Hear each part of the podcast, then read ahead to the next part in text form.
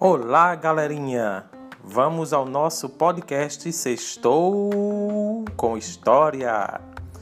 Nosso momento Curiosidades Históricas de hoje falará sobre um dos aspectos que marcaram a crise econômica de 1929, conhecida como craque da Bolsa de Valores de Nova York.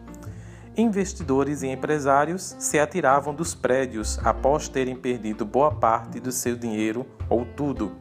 Foi a maior onda de suicídio da história da humanidade. Estima-se que entre 260 pessoas se suicidaram entre os dias 28 e 30 de outubro de 1929.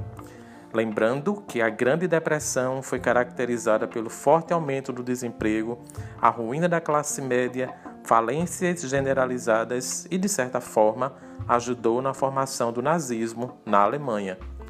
Galera, 260 pessoas se suicidaram em apenas três dias.